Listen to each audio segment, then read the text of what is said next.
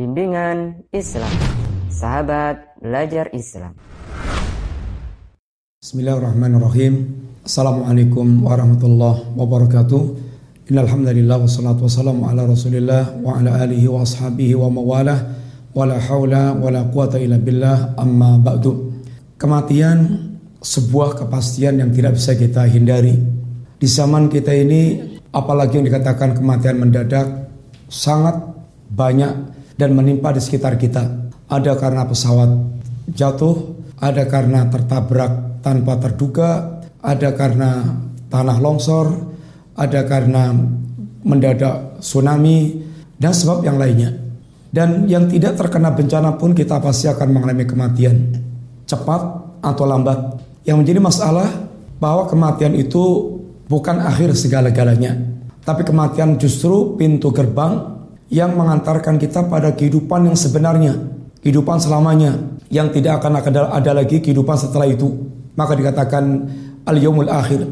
Oleh karena itulah yang harus kita persiapkan dan menjadi sebab utama kita semangat bersiap-siap resep yang Nabi sampaikan akthiru dzikra hadimil Perbanyaklah oleh Anda mengingat kematian Mengingat kematian bukan menghasilkan sikap hidup yang pesimis, kemudian sikap hidup yang tidak produktif. Ini kekeliruan besar. Seperti ini pikiran seperti ini muncul, dia seakan-akan tidak percaya dengan kehidupan setelah kematian. Adapun bagi orang yang mereka memiliki keyakinan tentang kehidupan setelah mati, justru mengingat kematian akan menghasilkan tenaga berlipat-lipat untuk ekstra produktif. Al-Imam Ad-Daqa Beliau di antara yang mengatakan man aktsara dzikra al-maut ukrima bi Barang siapa yang dia banyak mengingat kematian, Allah akan muliakan dia dengan tiga hal. Yang pertama, nasyatul ibadah. Semangat dalam beribadah. Karena dia tahu kematian datang mendadak, kemudian nggak bisa kompromi, dan setelah mati satu-satu yang tinggal bermanfaat hanyalah bekal amal, harta, dan semua aset dunia akan dia tinggal gak berguna lagi. Maka dia akan semangat beramal.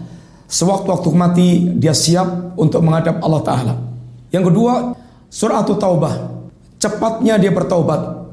Dia tahu persis kematian datang mendadak tanpa pemberitahuan dan tidak ada alamat-alamat yang jelas sehingga ketika dia tergelincir dalam sebuah perbuatan maksiat atau penyimpangan dia sadar sepenuhnya jangan sampai dia mati dalam kondisi belum bertobat, maka ini akan mendorong seorang untuk segera dia bertobat. Yang ketiga, yaitu qanaatul qalbi. Hatinya akan qanaah. Dalam urusan dunia dia akan qanaah. Mencukupkan dengan apa yang Allah berikan. Dia tidak akan rakus dan terdorong untuk mencari dengan cara yang haram. Kenapa? Karena bagaimanapun dia rakusnya tentang dunia, seberapapun banyaknya dunia dia kumpulkan, Begitu kematian datang, semua akan dia tinggalkan. Apakah kita masih belum juga tersadarkan bahwa kematian itu perkara yang mesti kita selalu perhatikan, waspadai karena kita pasti akan masuk kampung akhirat. Semoga Allah memberikan taufik pada kita untuk selalu banyak melihat kematian. Jangan Anda sangka Anda masih muda. Jangan Anda sangka Anda masih sehat. Jangan Anda sangka Anda masih kuat. Kematian datang tanpa memilih-milih kadang sakit panjang umurnya, kadang sehat pendek umurnya.